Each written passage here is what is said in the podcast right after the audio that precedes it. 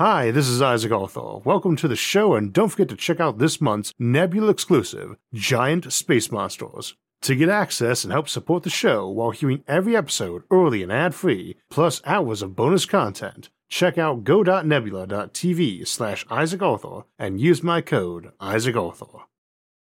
We'll get started in just a moment, but go ahead and start getting your questions in the chat window so our moderators can start relaying those to me as soon as we start. Please try to keep the questions concise and watch your spelling, and try to be polite to others in the chat. We usually go for about an hour, so you probably want to grab a drink and a snack, though we'll take a break about halfway through, too.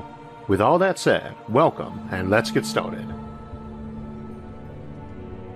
Good afternoon, everybody, and welcome to our live stream Q&A for uh, April uh, 2022. This occasion happens to commemorate the second year of my wife actually being our wonderful co-host for this thing. Here she is. Hi. As non-coincidentally, this is also our second anniversary. So while I normally say afterwards that I will be taking comments that you put in the questions, I'll be in the next day. You're welcome to put questions in the comments if we don't get to them today, but it'll probably be a couple days before I get to them because we're pretty much leaving the live stream and going straight on vacation for a couple of days. So with all that said, let's go ahead and get to your questions. All right. Well, our first question is from Igor Briskin, and he wants to know if besides nuclear steam rocket engines, what other options exist to travel the solar system quickly, like the new expanse? I think the big problem in terms of trying to do anything with fusion that we have right now is, of course, we don't actually have fusion yet. So we can't really say what's going to work and what's not going to work for that. Um, the idea behind the Epstein drive, I've never been entirely clear on. There's, there's difference between the show and the official write up in book one. Um, but it is basically just a classic fusion torch drive, right? Um, the notion there is that only with something as powerful as fission or fusion or antimatter can you get to go those speeds. But you can also do this if you got an exhaust velocity, that's the speed of light. Or what do we have that would do that? Light, right? So that's why we so often talk about laser sails on the show or light sails on the show. You use mirrors all over the solar system. If you can't get fusion working, if you don't feel comfortable using nuclear bombs to propel everything, or you know steam water reactors, right? um, then you put up big mirrors around every planet uh, where they can be gravitationally anchored to them, and you use those to bounce light beams from the sun all over the place that people can ride around on. That probably requires a lot of coordination, but it would probably be doable. And it would also probably be microwaves in most cases rather than like visible lasers. So the next question is from Flora Horbeck. Did dimensions emerge at the same time fundamental forces separated, when it comes to gravity, it doesn't seem to be, or were they already there at t equals zero? Mm. The answer to that question is that we have no hard evidence of anything that happened prior to the wall of last scattering or surface of last scattering, 370 to 380,000 years after we believe the Big Bang took place. Uh, so it's it's a little hard for us to speak to what happened that first second. We do the modeling based off of basically how clumped up are the galaxies. That's how we figure these things out or guess towards them. Um, However, any answer I give you on that one's going to be a big question mark. Whether or not space and time had to exist before the physical constants could exist, or those came in just afterwards, is one of those ones where it might be like a, you know, how many angels can sit on the head of a pin type of thing, where we might not ever know the answer. I don't think you could have the physical constants meaningfully existing before you actually had space and time, though. All right. The next question is from Void. And he says the interstellar ship from Avatar had the crew and cargo behind the thrusters so that it could keep them far away from the radiation source while conserving mass. Would this actually work out? Um, you know, the thing on something like that is if you wanted to keep your reactors far away, you could do the, the nacelle style thing on the Enterprise. Uh, the original Starship Enterprise they have in, in TOS and, and TNG too, they always had the, the engines away off on the side. And the idea there was those are supposed to be uh, keeping radiation away from the crew. Um, but uh, although I think they kept the model because it looks cool, you know. um, to keep radiation away from your ship, you could put it forward or back, and that way have the same cross section as you're going through interstellar space. At the same time, in a lot of cases, it's not going to be all that necessary. One reason is that you might go ahead and put your engine forward of your radiation shielding, so you have that extra layer of radiation shielding between you you you the crew and interstellar space too, because that's another big source for it. So you can put the engine forward. Um, I would generally tend to think it'd be better to stick it behind, but then the question becomes, what is your super material that you're using for the superstructure of that ship? Is it really strong tensile or is it really strong compressive? If it's really strong compressive strength, then you want your engine at the bottom. That way it's pushing up on the ship. Uh, if it's really strong tensile, you want to drag your ship behind the engine. You know, that's basically the key factor on that one there. Alrighty.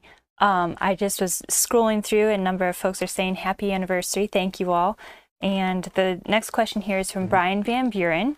Any chance of a return to the Megastructure series with things that we can build but probably wouldn't, like Eater Worlds, Free Spheres, and World Houses, which we would likely skip in favor of O'Neill cylinders? Yeah, that's actually a good question. I see Sindri just came in on the live stream pump, by the way.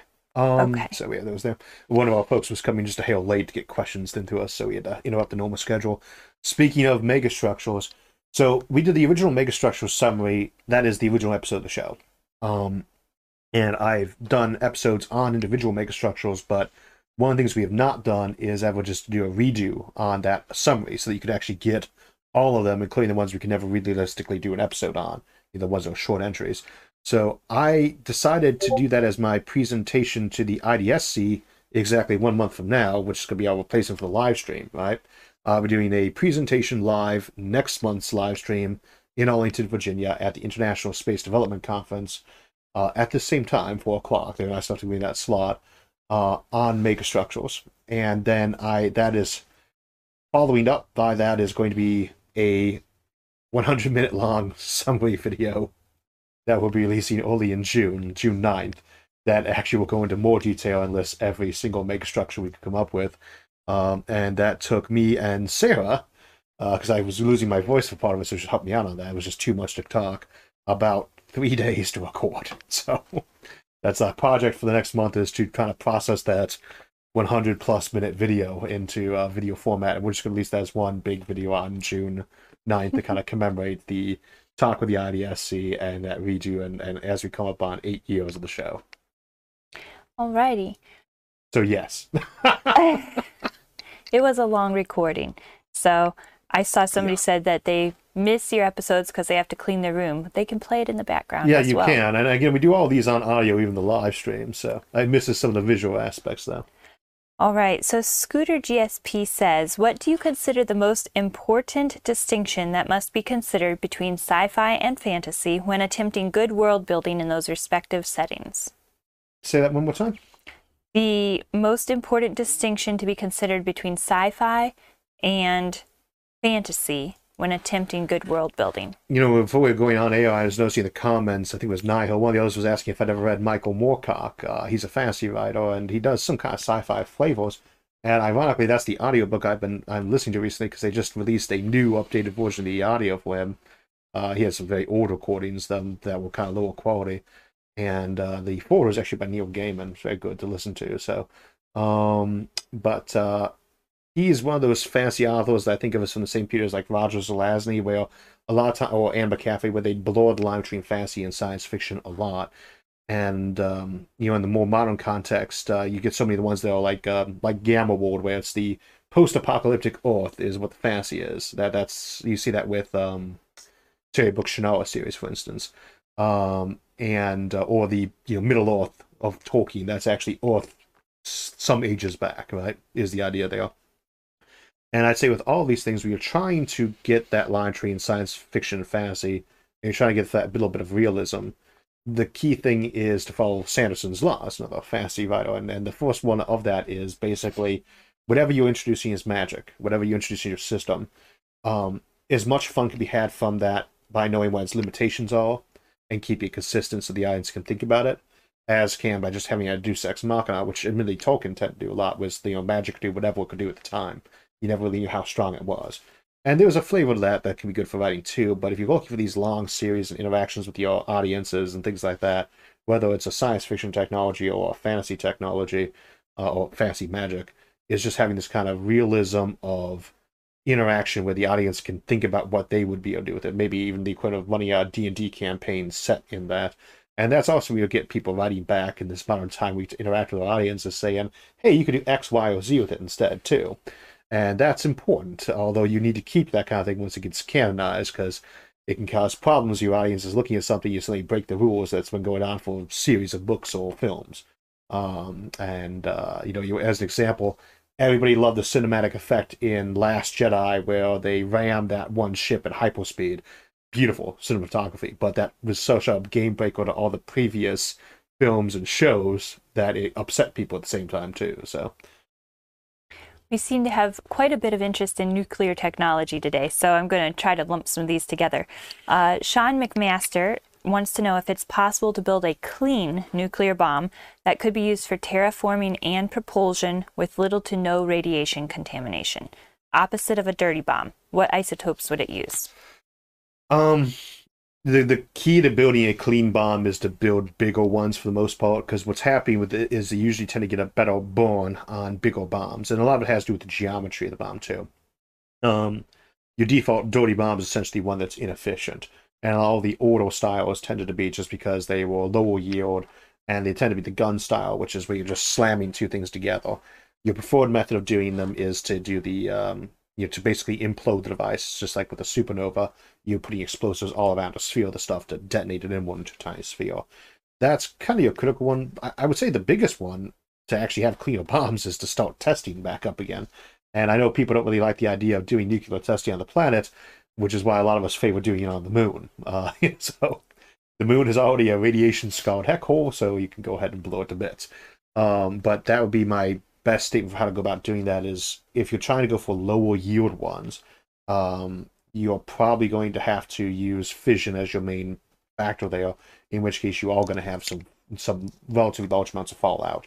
You fusion bombs are the ones that let you really kick up the amount because they don't have those isotopes being used as much. You use them to set the, the explosion up, but there's a lower yield percentage wise of that uh, of that um, well, unused bond isotopes. Um, but I would say in that case, testing is the best way to find a better better setup for what's going to minimize it. I don't think you're going to find a different isotope to use that'd be plentiful though. You're going to have to stick to that uranium thorium cycle. All right. Thank you, TKG Wildfire, for your super chat. And he wants to know what would be a possible energy to mass ratio for ion engines to get from surface to space and atmosphere with current or near future technology energy to mass ratio or power to mass ratio? Well, he said energy to mass ratio, but if we should be talking power to mass ratio, well, either, either one can work in that context. Um, you need to be able to kick out an awful lot of energy out of an ion drive, and they're kind of not designed with that in mind. The, the, the critical aspect of the ion drive is that you're trying to shoot an ion out the back at much higher velocity than gas comes out the back of a normal rocket engine. And the problem is that the gas is coming out of that engine based on how hot it is. You know, in a typical rocket plume, your speed of your gas is based on what gas it is. Hydrogen being the one that tends to come out the fastest because it's very light at a given temperature. And uh, that's the key thing there, how hot it gets. Well, the ion engine is basically using it like an old vacuum tube to shoot the things out the back. If you try to really increase the density on something like that, in terms of how much it's thrusting out to get that higher power ratio, you're going to start getting heat and that's going to be problematic because you basically have the same issue we have with rockets, which is, you know, we we will melt the rocket if we get any hotter than that. So I think that's your limitation on ion engines. I don't really expect them to ever be a good atmospheric exit device.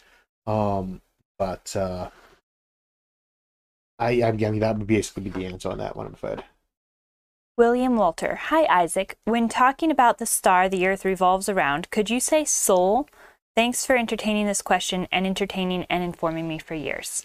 I usually call it Sol, I think, but the problem is that with a lot of our, and it's because it is solar system as opposed to so Sol, but uh, I think um, the problem is that for a lot of our audience, and, and this is a critical thing I always have to remember, most people coming in, even if they're scientifically minded to watch our show, do not know what we are talking about for large chunks of the episode.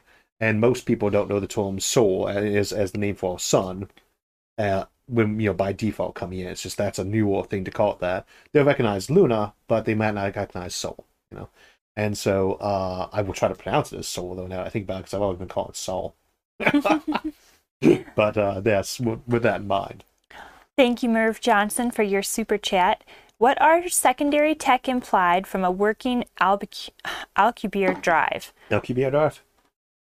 Expanding and contracting space and time. Artificial gravity or anti gravity? Easier fusion? What else? Happy Um, anniversary. Gravity and anti gravity would be the big one. They are because with those you should be able to actually compress space time in front of you or, or expand it behind you. Um, particularly to compress in front of you would be the more important part, I think, in some ways. Um, if you can kind of constantly fall forward, that helps a lot. Even if it's like the uh, kind of the concept we see with like the I believe it's the differential drive. Um, one of those hypothetical ones that relies on things like negative mass actually existing. Uh, for the warp drive to really exist as as a faster on light method, I think you have to have negative matter or genuine negative energy. And and I think people often mistakenly say negative energy. Um, you know, we discovered negative energy, or something like that. They mean lower than the vacuum level or the base vacuum level. Like it's that false vacuum or vacuum energy level. They don't really mean a negative quantity as opposed like would cancel out normal energy. You know, it, it doesn't quite work that way. And if we find those, things change a lot. Suddenly you can go ahead and say, yep, warp drives or more, they should work. Albert Jackinson says, Happy anniversary, Isaac and Sarah. I have no questions today, surprise, but I'm here watching as always. Here's to hopefully many more anniversaries. Thank you very much.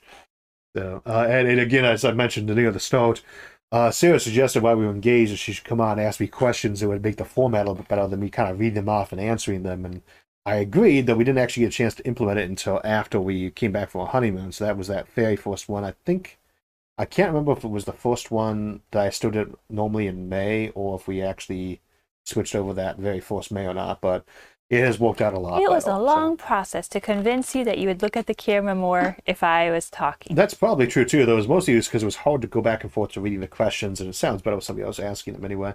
But there are a lot of folks involved in the live stream, and it does make it a lot easier. Like, um, there's a lot of podcast hosts who do this daily, the live stream thing, and obviously practice helps with everything. But uh, yeah, I don't know how they would do that without a relatively large crew. And of course, most of the ones that look good do actually have a crew involved. So Absolutely. Well, Alexei Kurian, thank you for your super chat. He wants to know you talk a lot about lasers being used to push spacecraft to high speeds, but is it viable to use light generated by the craft itself for this?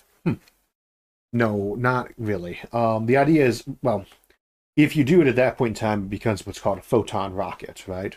A photon rocket, and I'll give you two examples of how you would do a photon rocket in a second.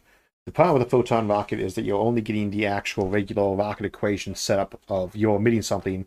It's a great fuel if you got it condensed like that. I mean, it's the best one out there, but it's still not going to be as good as a laser sail in terms of both the reflection mirror aspect, which is going to double your uh, your um, your gain out of that, and the fact that you're still following the rocket equation, which means you're carrying your fuel with you. Uh, admittedly, if that is your fuel, it makes a lot less difference. But um, I think you'd almost always use that launch assist of having the stuff. So how would we actually do a photon rocket realistically? Uh, antimatter is basically a photon rocket. Technically, you get other byproducts besides photons from antimatter, though, but same difference. Um, the other one would be, and I, I would say a neutrino drive would also work as this too, although it's not a photon rocket at that point, it'd be a neutrino drive, but they go very nearly the speed of light. Um, possibly a dark matter drive, depending if it's WIMPs or not. But the idea being like, let's say I'm in a perfect box that was mirror lined. It, it, was reflective to frequencies of light, and it was a perfect mirror, right? I mean, it could bounce light back and forth trillions and trillions and trillions of times and not lose a single photon, and doing that no more you know duration. Well, now you can fill that thing up with light and slowly release that from the little light cage, and that is a fuel source, like antimatter, only better in some ways. Um, and then, of course, uh, Hawking radiation off a black hole could do something like that too. But like anything with the rocket equation, you have to carry your fuel, which means as you get close to what that, you know, that uh, rocket exhaust velocity is, or that fuel, you start having to carry a lot more fuel relative, to, you know, to the mass of your ship, and we don't want that. And then, of course, with the laser, the big thing is the photons coming in, and then it is going right backward. So it gives twice the momentum the ship if it bounces off it. Whereas if it's just getting emitted out the back, one momentum. So that's the advantage of that there. The downsides of obviously is your fuel's not on board, which is you gotta maintain that lock. You depend on that lock, and of course that lock is hard to maintain. That's the hard one. Plus, you need that lock, you need that device at the other end of your destination to stop you. So Alexei sent us a smiley face and said, by the way, happy anniversary. So I think Thank he's you. very glad we got to his question. um, Eric Johansson, thank you for your super chat. Why do intelligent hive minds in sci fi always have to use ridiculous telepathy? Can't they just talk to each other? Low bandwidth, actually. That, that's a very good point to raise. Uh, if you think about, you know, we do actually pack a lot more data into our spoken voice and, and our body language than raw text. We tend to forget that raw text, you know, doesn't contain that much information. But if you go by, say, my voice, and I, I know my voice when I'm narrating the show is 180 words per minute. I can figure out the length of an episode in advance off of that. That's just tend to be where I'm at. So 180 words per minute. Well, let's say we use the old bit data of that and assume that was all of what? Uh, 180 bytes per minute of data that was compressing through there. You know, maybe a whole kilobyte per minute. That's really slow. You know, kilobyte per second is really slow. I remember when kilobyte per second was actually a fast internet rate, but nonetheless, that's a really slow rate. If your hive mind has to do it by spoken like that, not going to get a lot of data in there that could work better with some creatures that like I think one of our examples we used the alien languages was they had a you know four by four semi four grid of eyeballs. They blinked really really fast or emitted lights from that might allow you something that moved at that kind of speed but not a very good hive mind if it's only on the spoken level. And of course you might say well if it's at the spoken level what's an example of a hive mind? Us. We would be an example of a hive mind. And as I point out we are a very limited form of networked intelligence or hive mind. And you know going back to our earlier tribal days and we expanded to be able to increase that to calling people up or sending people messages or runnels. And at one point, with writing, we learned how to actually network dead people into our hive mind because written language allows you to incorporate the undead into people who wrote things you know centuries ago into your networked intelligence. So interesting concept for that. Potato says, Hello, love the channel. I think I have watched every episode. If time travel was possible, could we theoretically enter a black hole and then time travel back in time with all the new knowledge learned? There's a lot, a lot of ifs in that one. um, you know, obviously, if you've watched all the episodes, you tend to know my view on on time travel. I think we've done two independent episodes on it alone. Uh, I don't tend to be a big fan of it, but I I view the the idea that that black holes really let you time travel or travel in wormholes to different locations. I really do view that as kind of an artifact of the math. It's there, right? It is one of the solutions in Einstein's general relativity equation or Noether's. Um, and uh, it says yes that you could hypothetically do these things.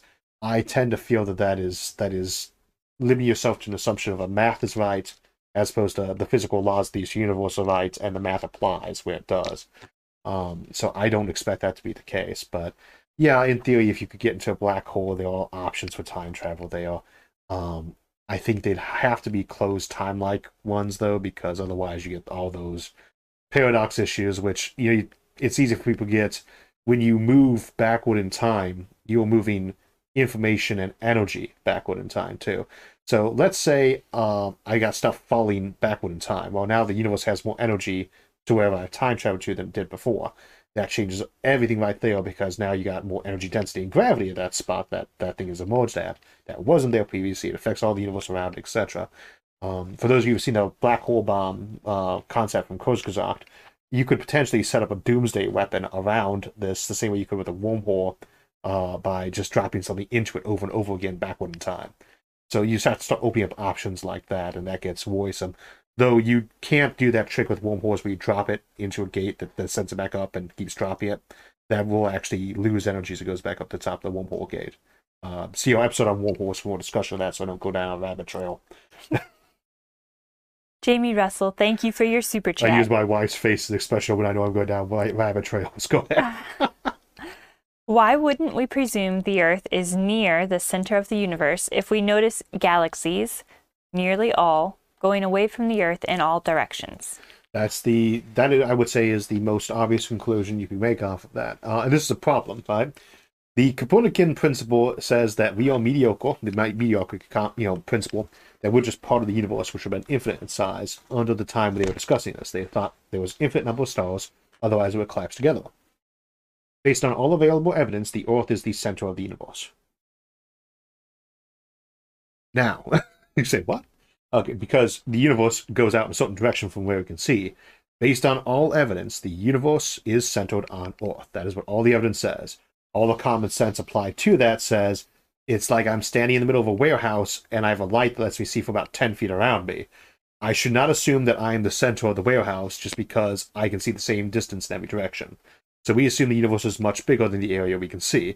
There's a lot of reasons to think that this is true besides, you know, the common sense extrapolation, but yes, the Earth is the center of the known observable universe. All right. Next question is from Kimmel Abu. Love your channel, Isaac. Let me grab a drink and a snack. And speaking of which, what do you see as the current future of farming? Factory farming is the current cutting edge, but what's on the horizon for us? I was going to say, I got a tractor sitting outside the window. its future sitting there until the field's dried up to do anything with it. Um, for those who didn't know, uh, and I have a farm here. That is where we're actually at. There's a farm outside of here. Uh, and she grew up farming. I just grew up in the country, so I gardening. But um, I have views on the idea that we would do less open air farming, but there is one problem with that. You can produce way more product inside a climate controlled situation, even just like a greenhouse cheap greenhouse, possibly with a plastic or polycarbonate made out of, you know, biofuels, bio, you know, like such as various bioplastics. You can do that. Uh, and that will give you higher production. And that might potentially actually give you a, a net profit down the road ways. We're not really there yet. It depends on how much automation is involved in the system. Uh, however, while I do not believe the Earth's population is going to decline anytime soon or at all, uh, and I think it's going to continue to grow. I do think that growth rate is is slowing off, and right now there's more than enough arable land when managed properly with just known techniques used in developed countries to feed, I'd say probably 20 billion people without having to hack too much into the rest of the uh, setup. Obviously, it depends a lot on, on you know what areas you're considering protected. Are you going to treat a pasture land as protected? Are you going to have pasture land for animals? Or you know, are you going just to strictly a vegetarian or you know, feedlot style thing, as opposed to pasturing your cow or you giving them grain you grew. Those all change the numbers around on how much you can sport, so does if you switch to more of a fish and algae based food or if you do more GMOs.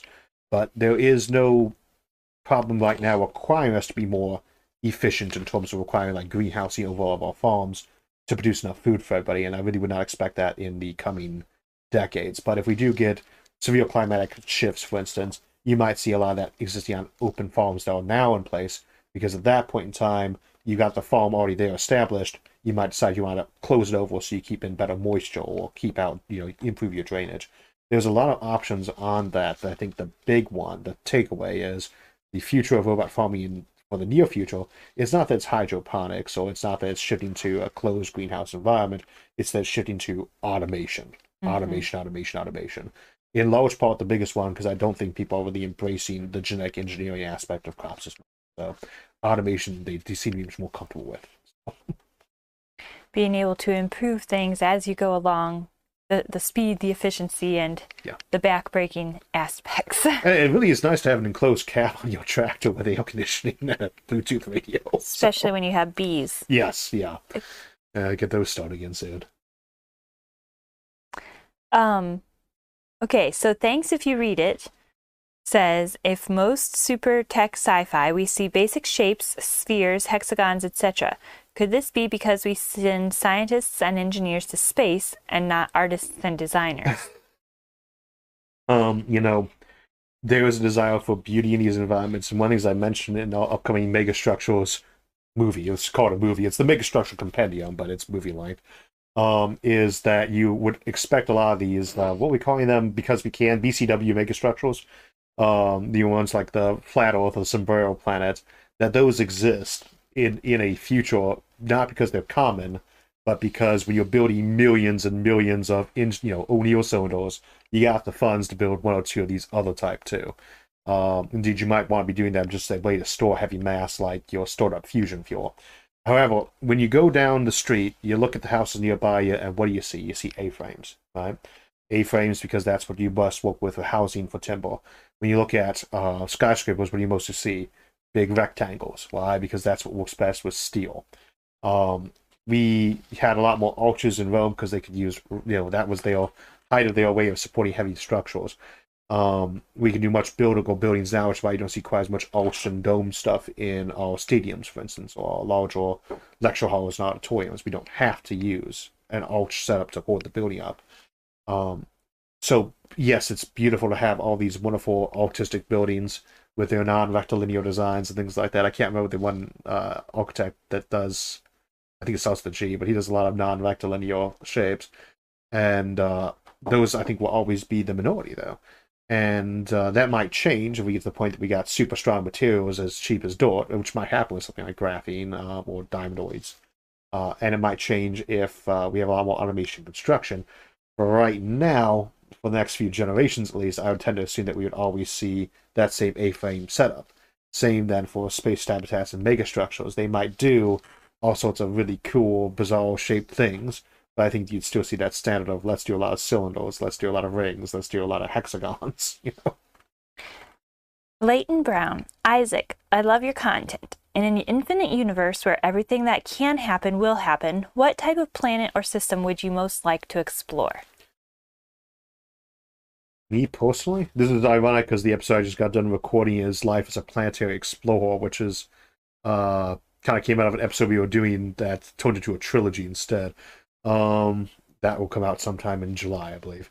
Uh, but uh, you know, what would life be like as a planetary explorer? And you say, well, what would be a cool place to explore? And the thing is, everything that comes to mind is examples from some book I've read. And uh, so I tend to think, where would I be exploring at? Well, here on Earth in some virtual reality where those have come to life. Um, I think for me, the one I'd most like to explore, though, personally, would be like a really ancient Ecumenopolis, one of those places where they just done the layer after layer after layer for billions of years, and and now it was an empty out tomb world, and you just got to explore all of that because it would be endless archaeological digs. That to me is is the one that would be most awesome to explore. Ecumenopolis, gone, tomb world.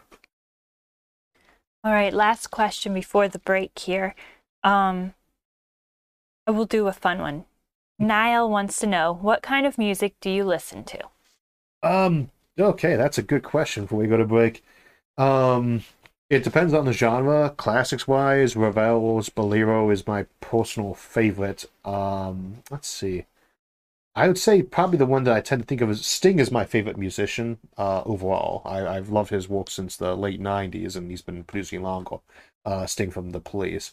Um, then after that, a fan of Metallica, Nirvana less so than Foo Fighters. I actually like the Foo Fighters incarnation of that band more. Uh, Alice in Chains, Garbage. Uh, there's a lot of them. I, I it's. I'm a kid of the '90s and the '80s. I grew up on MTV, so a lot of those. Let's go ahead and head to break, and we'll see you in about four minutes. So we'll be on break for a few minutes, and it's a great time to get some more questions in for part two and for our lightning round at the end, as well as get a drink and a snack. This will also be the last chance to get in live questions till summertime, as next month our live stream will be coming live from the International Space Development Conference, where I'll be giving a talk on megastructures and they're rebroadcast to their crowd and on this channel at our usual time. They were nice enough to give me the 4 p.m. slot on Sunday, May 29th. Prepping for that finally got me off the fence to redo our original Episode 0, the Megastructural Summary, from way back in 2014, and a couple weeks after the conference we'll be airing the Megastructural Compendium, which I just got done drafting as I write this mid-break, amusingly on April 1st. It clocks in at the moment at 17,000 words. Our usual main script minus sponsor and announcements is generally about a quarter of that to a third of that for long episodes, and it's probably going to have a runtime of 100 minutes, making it our longest episode ever. But I've decided not to cut it down or break it into multiple episodes. I knew it was going to be a long one. I suspect that's the major reason I've put off remaking it so long, as I not only wanted to redo the original, but get in all the new megastructures we discussed since then, and actually a lot we've never gotten to discuss at all. It was around 100 entries, all alphabetical, in the end. Or at least as of the time I'm writing this, I suspect for the sake of preserving my vocal cords, I'll ask Sarah and maybe a couple others to help narrate it. Before we get back to the show, since I'm probably still making another cup of coffee on the break in real time, we had a good question from Calvin Green after last month's show. He asked if nuclear bombs are bright enough to be used as interstellar signaling devices, and the short answer is yes, easily, and the longer answer is no. One of the problems with seeing nuclear blasts on a planet as a technosignature, for instance, ignoring that it might indicate technology is on its way out on that world, is that they are both overshadowed by the overall brightness of that planet and something of a white light source. Our ideal interstellar signal is a directed beam on a single tight band of frequency or wavelength, and not be in a place or range where it's just impossible to really distinguish it from noise. Now, if someone does have a telescope trained on a planet that can give any sort of detail, then yes, they'll see an anomaly of brightness. A megaton nuclear bomb gives off about 150th of the energy hitting Earth in any given second, and sunlight itself doesn't really vary that rapidly in intensity. Plus, you probably have a scope on the sun too, and we'll know it didn't cause that blip. Most of that light is going out in a few seconds, so a replay is going to give off some very clear telltales of a nuclear blast, especially if it was on the night side, including lots of emission and absorption lines. Alternatively, as an actual signaling device, like a flare gun in space, it's not bad. A nuclear blast designed to serve as a signal flare, though, would be even better. You could potentially rig one up as a bomb pumped laser on a given frequency and direction, in which case that might actually be detectable outside the galaxy, but you could also build the case around one to essentially absorb and re emit much of the energy in a specific distinct band, like a fluorescent light or mercury lamp, and that might come to be the SOS of interstellar space, especially as the blast would have some red or blue shift with the ship's speed that could be used to help determine where escape pods, or more likely escape freezer tubes, might have drifted to by the time you arrive. There's a number of other possible ways to use a nuke, or nukes, as a signal too. Maybe a topic for a future episode. So, great question, Calvin. I hope I answered it. As usual, we don't have time for every question, even with a lightning round, and most folks miss the live session and see the replay, so I try to get to the questions folks leave afterwards in the comments section and pick ones to answer on the breaks the next month. Though, of course, not next month this time, as I'll be giving that talk I mentioned a couple minutes ago. Alright, let's get back to more of your questions. Hi, welcome back, everybody. I had a timing thing right there for, and I still missed it. I was having fun watching the little robot character Oh, get his drink and snack and didn't Yeah, he's realize going to become my automatic supposed to come default to remind me to come on back to it. Though this time it was using the mushroom cloud, but it was on the delayed signal. So for anyone who doesn't know, that usually these things don't go completely live. There's like a 20 second lag time between whatever I say and whatever shows up. So that's over on another screen. So there's like four or five screens up here, and I think she's still using a tablet and a phone too at the same time. Sorry, yeah. Yeah. Distractions. All right, well, let's jump right back in. And Clash says with the Enceladus and Uranus missions heavily considered by NASA, how far off do you think fast, cheap exploration of the solar system is? Um, I think honestly, I would say it's going to be inside this, not this next decade. Everyone's putting a little bit too much stuff in this decade. It is amazing what we've gotten done. Uh, you know, in terms of uh, just this new commercialization approach to space that we always hoped for in the '90s and thousands and didn't see get developed, and now it's here. You know.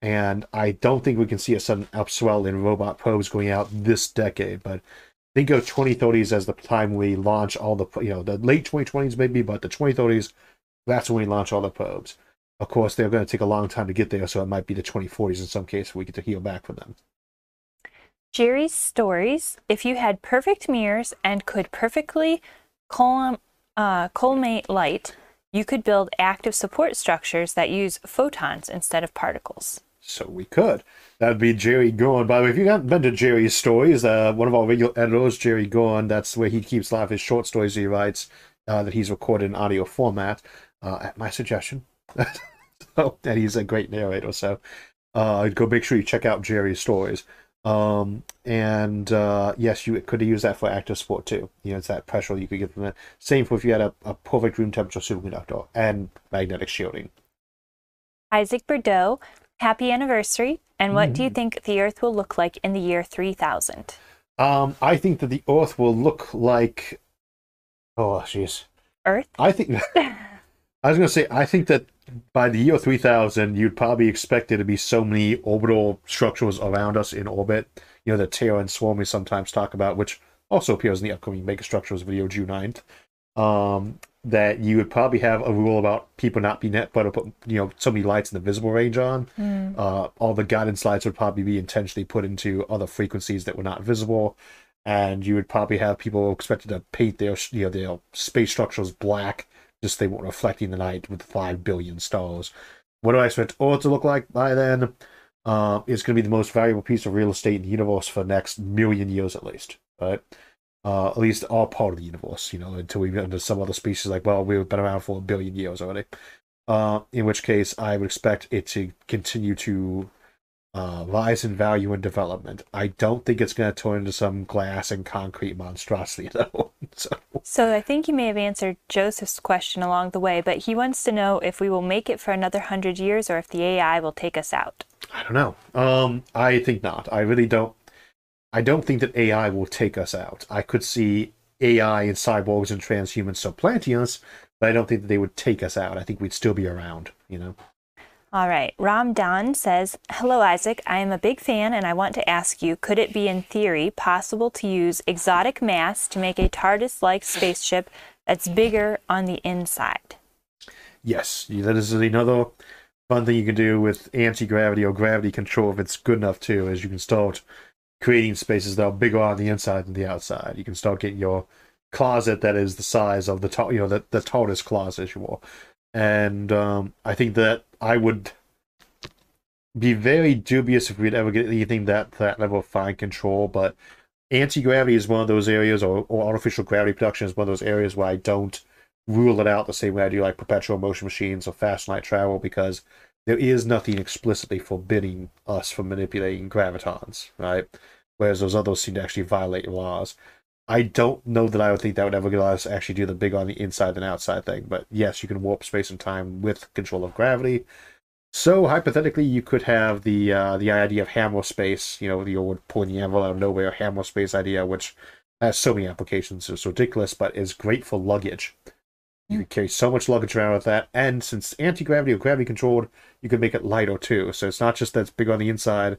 Could pack a whole house in there and drag it behind you, or keep it in So you mean. I wouldn't just be theoretically packing the whole house at that point? Correct. Yes. Well, well, we're guilty of that. I suppose we don't pack as light as we should. Ramuk says, if we know that Dyson spheres or swarms are demonstrably more efficient, then why don't sci-fi shows or books ever use them? Well, it depends on the sci-fi writer in question. They show up in books a lot. You know, they're not as, but it's hard to write something at that scale, right? You, as a writer, are trying to produce a story about humans, possibly aliens, but humans anyway, right? About people and having this this kind of background. Going to even something like the Ringworld, right? Think of the Ringworld novel with Larry Niven. It's on this gigantic structure that's over a million times the living area of Earth and yet the story, while it tries to cover so much that, is is really more like that is the big dumb object they're exploring. The reason why these people are going, that actually is the tale of that place. Um, a Dyson swarm is to me it's the background in which you set a story because it lets you do all these things without FTL. You have all these artificial worlds so near each other that you can travel under known laws of science between them in days and, and hours and weeks. You know, you can do that. Uh, so to me, it's the replacement for fashion light travel. That's its main story focus. A Dyson swarm lets you have millions of worlds within short travel times. Well, if you already have FTL as something audiences are comfortable with, and even those of us who don't believe it ever was going to exist are comfortable with it as a sci-fi uh, tool, then you don't really need to put that into play. But I'd say that's the big one. And then, of course, the other one is Dyson swarms are mostly composed of rotating habitats and things like that. And while we're starting to see those pop up a lot more in fiction now, in, in terms of visuals for them, they still haven't really become that normal mainstay, and they still take a lot of special effects, and they're hard to film inside of, so to speak. You're not getting that cold and what you're filming in the desert somewhere here on Earth. Vincent Cleaver, thank you for your super chat. He says, Happy anniversary. Mm. Thank you. Thank you. The next question is from Isaac Bordeaux. Excited to see the updated Megastructures video. Do you think that you will ever remake your Kardashev scale video? Technically, there's two episodes there because that was when we messed up the music and put it in too loud, and I didn't want to take the video down by the time people noticed it, so I released the second one that had no music in the background for that. Uh, I think we probably would. I, I, I have rules. I don't repeat episodes, right? But I'm willing to remake some of the classic ones with new updated material and stuff like that. So we probably will see an update of the Fermi Paradox Compendium slash Solutions video if if the Megastructures Compendium goes well. Because again, it's a 90, 100 minute video. I don't really want to start doing tons of those. It's just you know. He's saying, episode. get ready to have a very long, long, sci, uh, Science Fiction with Isaac Arthur or Science and Futurism with Isaac Arthur. Watching's free, so that you can give a thumbs up to that 100 minute video. So if everybody For watches that video work. and does very well, obviously there would be more of the video. So there you go. But it's obviously going to it's going to basically be a month long project to make. so- Like and share with your friends. Yes. Thank you. All right, Eric Johansson, thank you for your super chat. Are deadly cocktails of specialized viruses, bacteria, and parasites a good option for future pesticides instead of toxic chemicals that we use today? Um, I mean, in terms of being effective, a virus bombing a planet is always a good approach. I think somebody asked us like, how would you go ahead and you know engage in, in, in alien invasion? What would you expect? And say, well, they want to wipe us out. They'd probably pepper us with their garbage as the fleet was coming to orbit, then virus bomb us, then nuke us, then send in hunter killers to find us individually and get the survivors. Um, I think that we would be very reluctant to use artificially tailored viruses for pest control. I don't think very many people are going to be comfortable with the idea of us releasing artificially tailored viruses. In the long term, as people get more comfortable with that, maybe, right? But I think, especially like if you'd asked me a couple years ago, well, not a couple years ago, if you asked me three years ago, I'd have said we probably could get more comfortable with that technology. I would say that we have at least a couple generations right now that would hear the term artificially tailored virus to be used around for you know pest control and say no, right? it may I think depend on the stick for a bit. context, though, because um, like some infected nematodes are being used currently in farming practices to eliminate other types of pests. Mm-hmm. So it probably depends on the context and the scale. Sure, yeah, uh, and I'd agree with that too. But uh, you know, again, pest control with existing bits of biology or mildly tailored ones, there's a lot more okay to folks than I think right now the term genetically engineered viruses is going to be too much for folks for a while. TKG Wildfire, thank you for your super chat. What would be the best crops to grow on new colonies?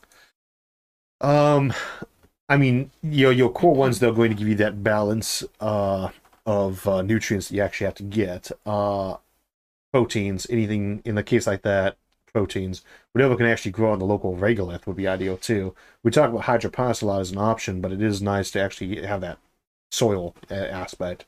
Uh, so anything that can, as a secondary aspect, actually get you some soil production going on.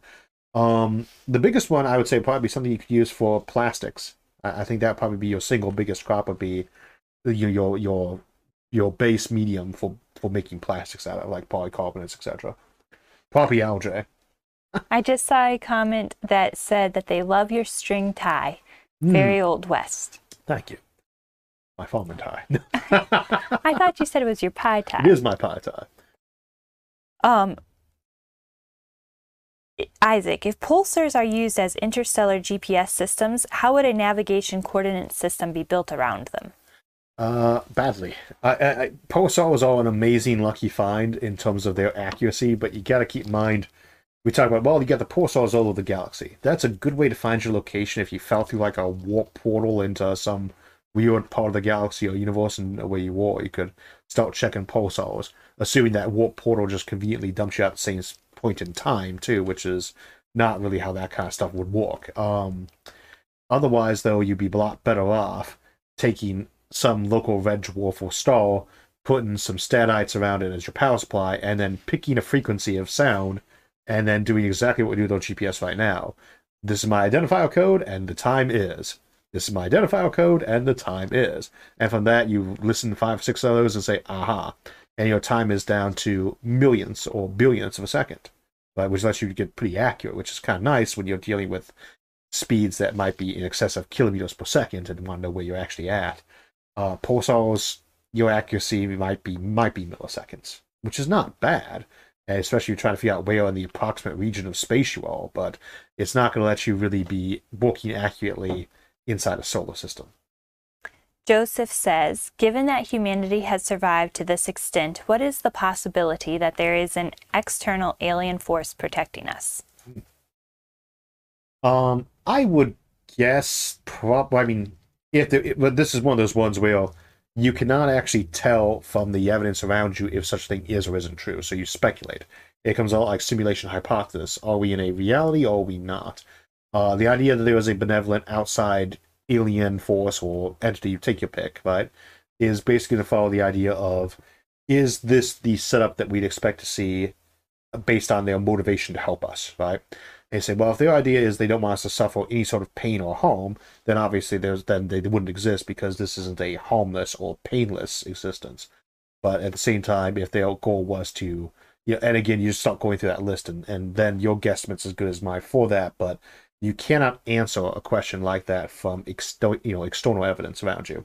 You are basically trying to say, based on this external evidence and the assumption of what their motivation is, does it fit?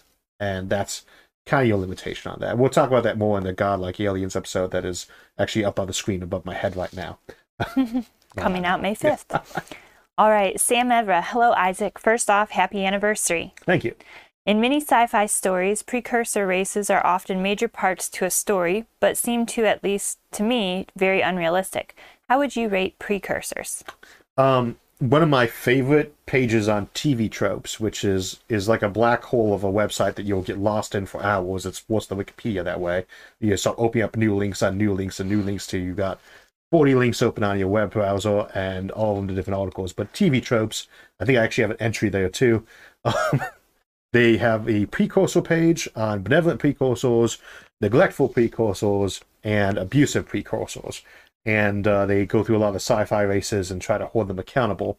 And I would love to actually do you know uh, some side episodes one day on on just like which these classic science fiction precursor races qualify as which and for which reason.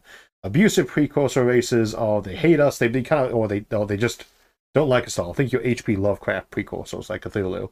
The benevolent ones, we see those a lot of times in sci-fi, but then as we examine them more, they don't really seem that way anymore because there's a question of why don't they help out the heroes? Why don't they do anything? And the reasons given tend to make them seem more like neglectful or even malevolent, abusive precursors. And of course, the reason, the real reason is if they help the heroes out in the show all the time or in the book, the series would be very boring because somebody's stepping in to help them out constantly. But it often makes them come off as very unbelievable and implausible. And again, see that Godlike Aliens episode for more details on that May 5th. All right, we have a super chat here from Christian Corello. Thank you. Can a Dyson swarm be mobile, like a giant ship, and encompass multiple stars? Yes. Oh, that wasn't all of the Okay, question. go ahead. okay. Also, is there any way to run by you ideas for a sci fi novel I plan on writing, including illustrations I made? Um, that's a tricky one. Is uh, well, okay. First, to answer the question, yes, uh, you can absolutely make a Maltese Dyson style system. One of those is also going to be on Mega Structurals Compendium episode coming out June 9th. but um, you can certainly do conglomerations of stars in these things. Uh, and you can move them. See our Fleet of Stars episode for more discussion of that. Um, but uh, especially the Quasar drive is the best way to move them. Um, the second question, when it comes to people writing books and saying to me these days, the answer in most cases is is no. I'm always happy to look at illustrations. I love seeing them, uh, but it's just not realistic timeline wise anymore. I I I there's a number of people I offered it for, and I'm still back pending on backlogs from like four or five years ago. So there was exceptions, like I hope Dennis E. Taylor review one of his novels. That was great, you know. But uh, for the most part, no, not so much. Uh, sorry. What I do suggest in cases like this, though, is our social media forums because there are a lot of other writers in there. And in fact, that first episode, the Mega Structural Compendium, was actually written not as an episode for YouTube, but as kind of a help log for other people in a sci-fi forum of writers that I was regularly helping out at, where they ask, "Is this realistic or not?" So, it if I could, I would probably put those as one of my highest priorities. But the problem is, it's just too many of them. Mark Terpstra. I heard that the solar wind, every known element in it. I'm sorry, that one didn't make sense to me. Um, yeah, I, there's, if this makes tr- is true, how hard would it be to capture these elements? Does that make sense as a Yep, question? yeah. Um, the star lifting episode would discuss that a little bit more, but the basic idea is solar wind is mostly hydrogen, and then it's mostly helium, and not just because that's the majority of what our sun is. One percent of our sun is stuff that is not hydrogen or helium, and of course, most of that's actually oxygen, silicon, iron, etc. Actually, not that much silicon really, but a lot of oxygen and so forth. Um, but that tends not to blow away. Same as the gas that most leaks off of Earth is hydrogen, uh, followed by helium because it doesn't bond to anything. Um, the heavier gas is, the more likely it is to not, you know, to, to stay put. So a lot of those heavier materials stay inside. Uh, you can blow them off. Uh, and that's the kind of the key of star lifting is that you try to push chunks of it out there to grab them. But the solar wind itself is almost entirely hydrogen. And but there's a lot of other elements there that you're not really going to find just because they're not that common. But yeah, you're going to have that one part per trillion of uh, of that material. But you know, it's hard to harvest. See the star lifting episode for details. Okay. We have a Well, Question we do here. that episode one of these days. Go ahead. what? Uh, should we do the star lifting episode someday? Well, you said you don't do redos. Yeah, But but, I could expand on it a lot. All right. Ishiki Brown, do you think that in the future, when humans colonize planets, there will be planet sized population migrations like we might see in the near future due to climate change? I don't think you'd have the population of an entire planet move from from one planet to another. I think, and this is the key thing is like we we have sci-fi that, and this is dreadful sci-fi in my opinion. I, I they basically say that we're ruining this planet, so we need to terraform this other planet and move there. Nothing we're doing to our planet right now would actually be harder to fix than to set up in the first place on another planet. If we nuked this place till it turned to glass and blew the air off and the oceans in their entirety, it would still be easier to terraform this planet than Mars.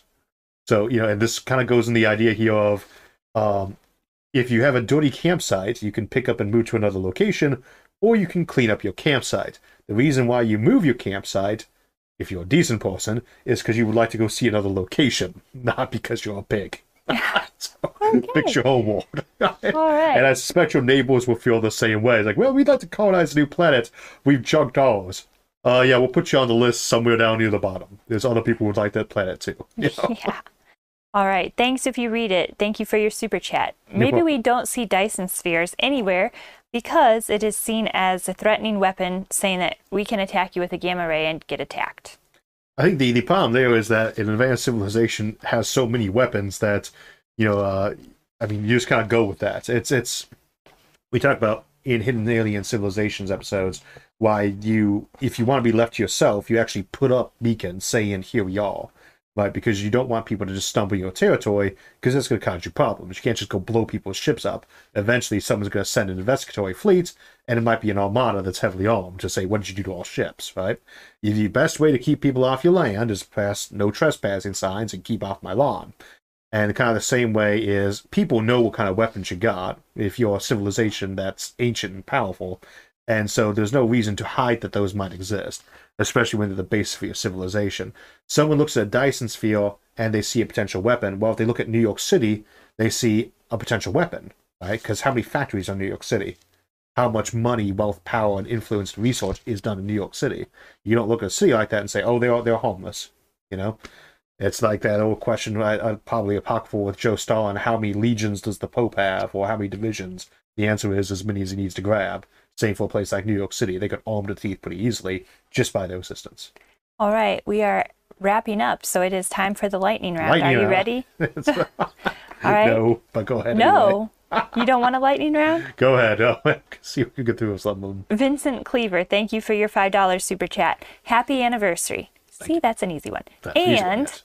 and more outward bound star system colonization episodes. Maybe pick a close brown dwarf, not a star. I think we could do that. We know not colonizing brown dwarfs episode. And actually, if someone will send that to me uh, afterwards, so I can remember that, Sindri maybe, we will add colonizing brown dwarfs to the uh, to the roster. Cheers. Uh, awesome guy says, whoops, it just went away. Well, somebody was having a, a comment and it just vanished. So if I find it again, I'll bring that one back up.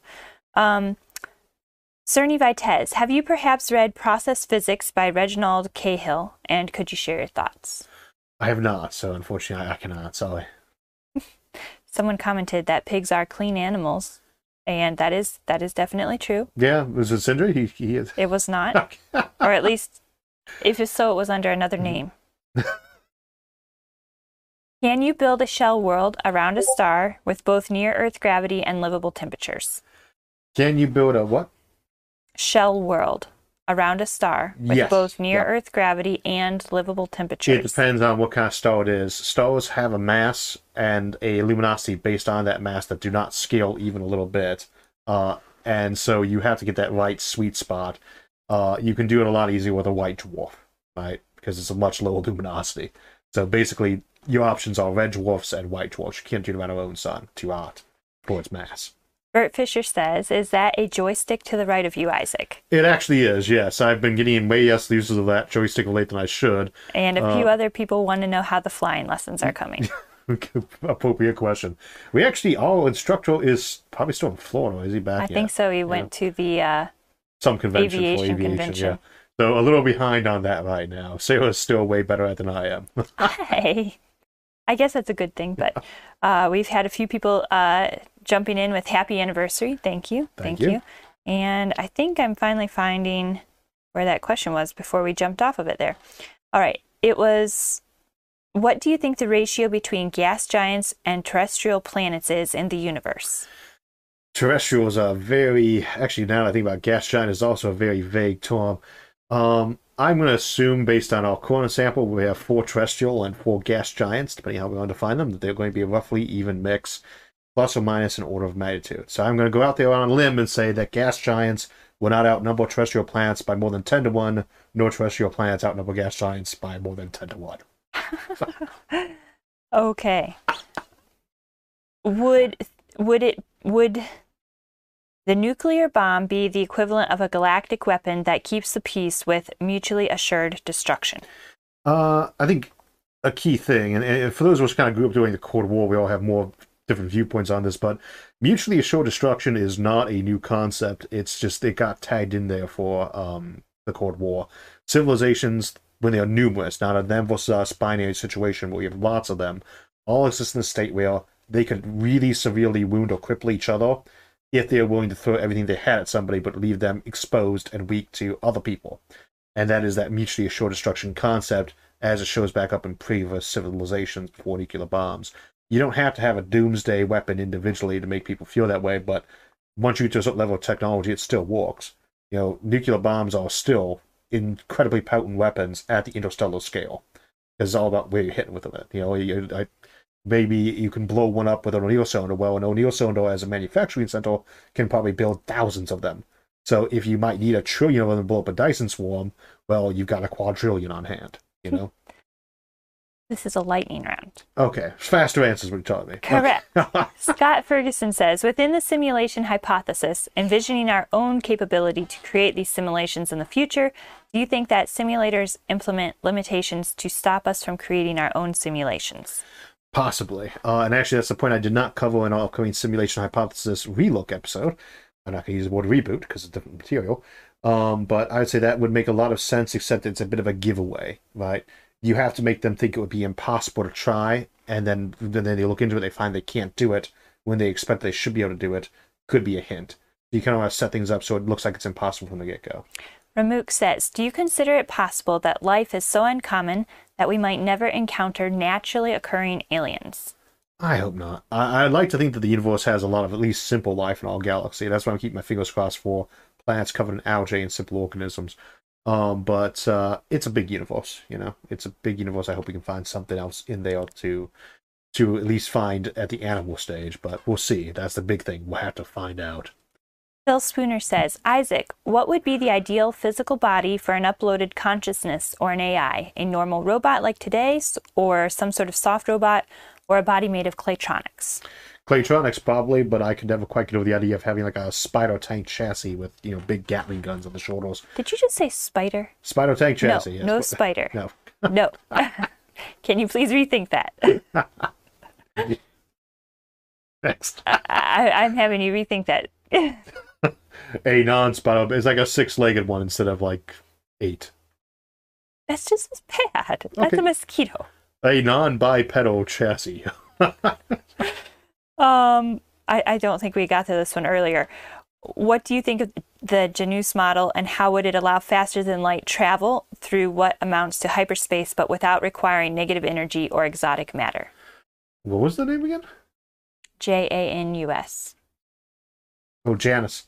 Um, see our hyperspace episode because I'm not going to be able to give you details on that in, in, in a short period of time. Next. Do you think that flying cars will have loud muffler customizations and other Yes. annoying Uh, accessories like I we see in cars today, or showing off accessories depending on who's asking. So the hyperspace one, I actually don't think it will work, though it's a nice idea. For the ones I used to live in a resort town before we moved out here to the farm, and during the summer, motorcycles would go by by the hundreds at a time because we had a big motorcycle rally that would take place there. Uh, very good for local economy. And of course, I always found myself wondering why don't people put a muffler on this giant machine?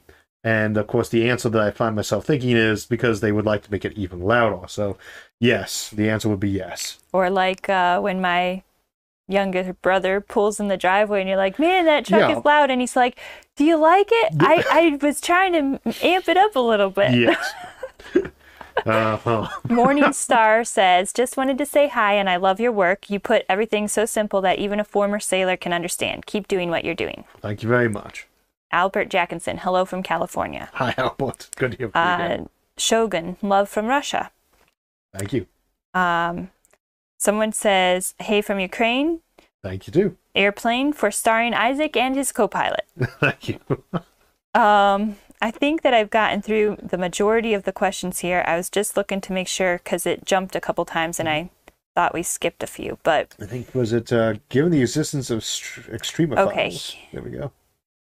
I got, I got them up on another screen. For some reason, yes, it's locked up. you can read that one. If can you read that My one? want screen's locked up, actually. Okay, I'll read that one to you. interesting. Uh, that was a super chat from Christian Corello.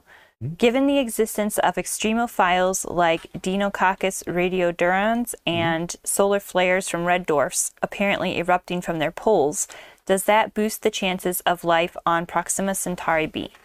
Wow. So weirdly, my screen is locked up. I'm going to have to keep it on sale for the moment, and I guess it's probably a good sign to stop. I like the idea that extremophiles will, will be available to us on red dwarf planets. I think people terribly misunderestimate the probability of uh, red dwarfs hosting life, and I of all being entirely locked too. I think we'll find that red dwarf planets have lots of simple life on them, and I think we'll see extremophiles that are doing even weirder things we've already found. So, extremophiles are the the kind of the thumbing of the nose of those who assume that life had a really thin, narrow spectrum it could survive into. And so, on that note, with the idea of Isaac saying that alien life might be a lot more common than we previously indicated, although probably very simple alien life, we'll go ahead and close out. So I'm not, can't wave the screen because it's not showing up on me. But Okay, I'll wait else, for you. Me and you. Bye. Thank you for two years of my wonderful pro, uh, co-host here, Sarah Fowler, and we will see you in May live from the International Space Development Conference